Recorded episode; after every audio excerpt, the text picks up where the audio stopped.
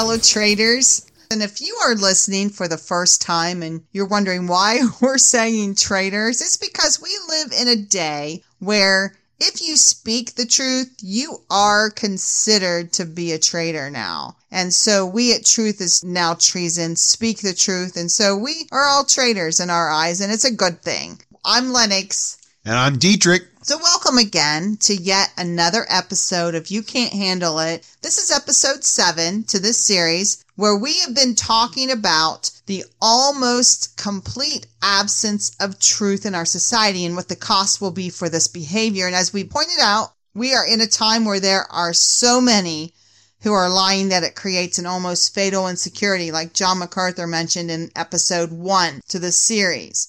We've seen this in our nation when a teacher can be fired for saying that George Floyd would still be alive if he had stayed in the cop car. We're living in a society that is infatuated with lies and fears the truth. And this will be our last week to expose lies in our society. But in this particular episode, we are going to be focusing on several institutions within our country. We're going to expose the sacred cow and show how it is nothing but a lie. This sacred cow has been around for quite some time, and you will never hear, I can assure you, hardly anyone say what we are going to be saying here in this episode at Truth is Now Treason. It is especially important to expose this sacred cow because of all the barrage of words on how we need social equity. Now, most of what those who are interested in destroying the truth have been focusing on is equity.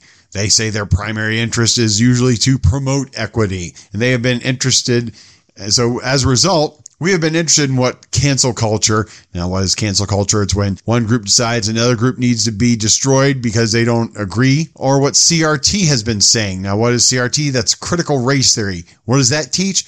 Basically, it comes down to this. There's two groups of people in this nation, the oppressor and the oppressed. You want to know who's what? The oppressors are those who are white, and the oppressed are those who are not. And this is what these two groups teach, and they have been focusing on supposedly equity, but what it comes to is we wanted to looking at what they have been wanting to destroy. Now, there's no one who is safe from the wrecking ball they have become. It doesn't matter who it is or how long ago it happened. If you didn't have the mentality of a 21st century progressive back in 1776 or any other year, then you're a terrible person who must be destroyed. Now, there was something that briefly happened where we thought, is this actually going to go in the right direction? There was a small group of black community leaders who were attacking Planned Parenthood. As it turns out, this is for a very good reason. I want you to listen to this statistic from the Guttmacher Institute. Now, you may be asking, who is the Guttmacher Institute? It is a part of Planned Parenthood. Planned Parenthood is the number one provider of abortions in this nation. So I am using the statistics of abortion one themselves.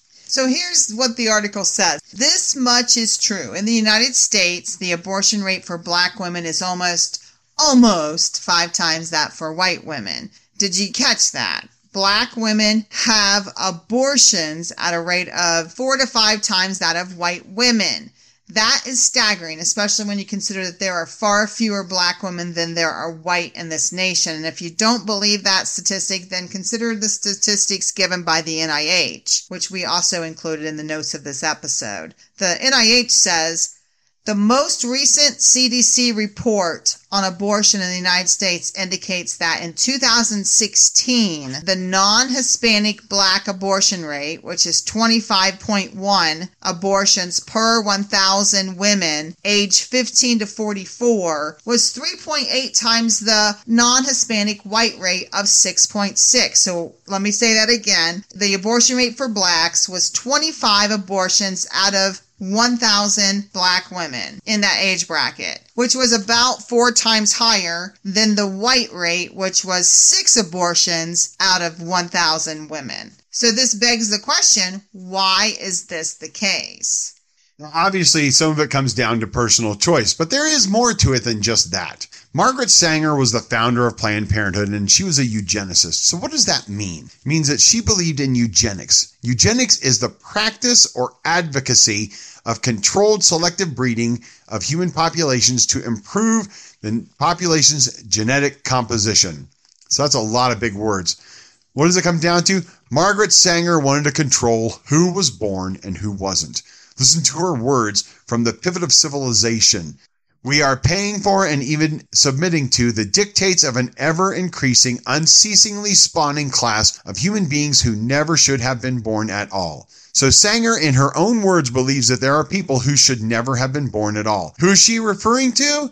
Blacks. Sanger was a rabid racist. She wanted to control which race grew and which one faded away. Another quote from this book is this. She says, Though the eugenicists are seeking to assist the race toward the elimination of the unfit. In this case, she was referring to the human race. Sanger wanted to eliminate the unfit. This is probably why over 60% of the Planned Parenthood locations are in areas that have a high percentage of minorities. This was Margaret Sanger's vision for abortion. She wanted a higher percentage of abortions to be on those who were not white.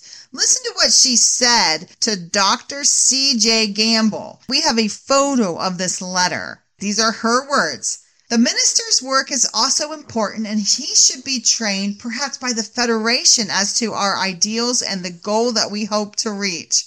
We do not want word to go out that we want to exterminate the Negro population. Right? The woman who fought so hard for abortion was fighting so hard because she wanted to exterminate this group of people. Now, on a side note, listen to Hillary Clinton talk about Margaret Sanger. She's accepting an award at this ceremony, a Margaret Sanger Award. And this is what she has to say about Margaret Sanger.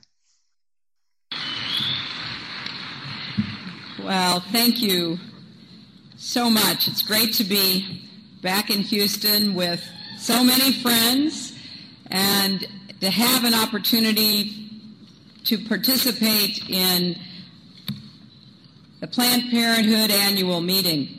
I have to tell you that um, it was a great privilege when I was told that I would receive this award. Uh, I admire Margaret Sanger enormously. Her courage, her tenacity, her vision. Really, Hillary? You're in awe of her vision? You want to try that one again? You know, when we saw that there were those in the black community who were attacking Planned Parenthood, we got excited.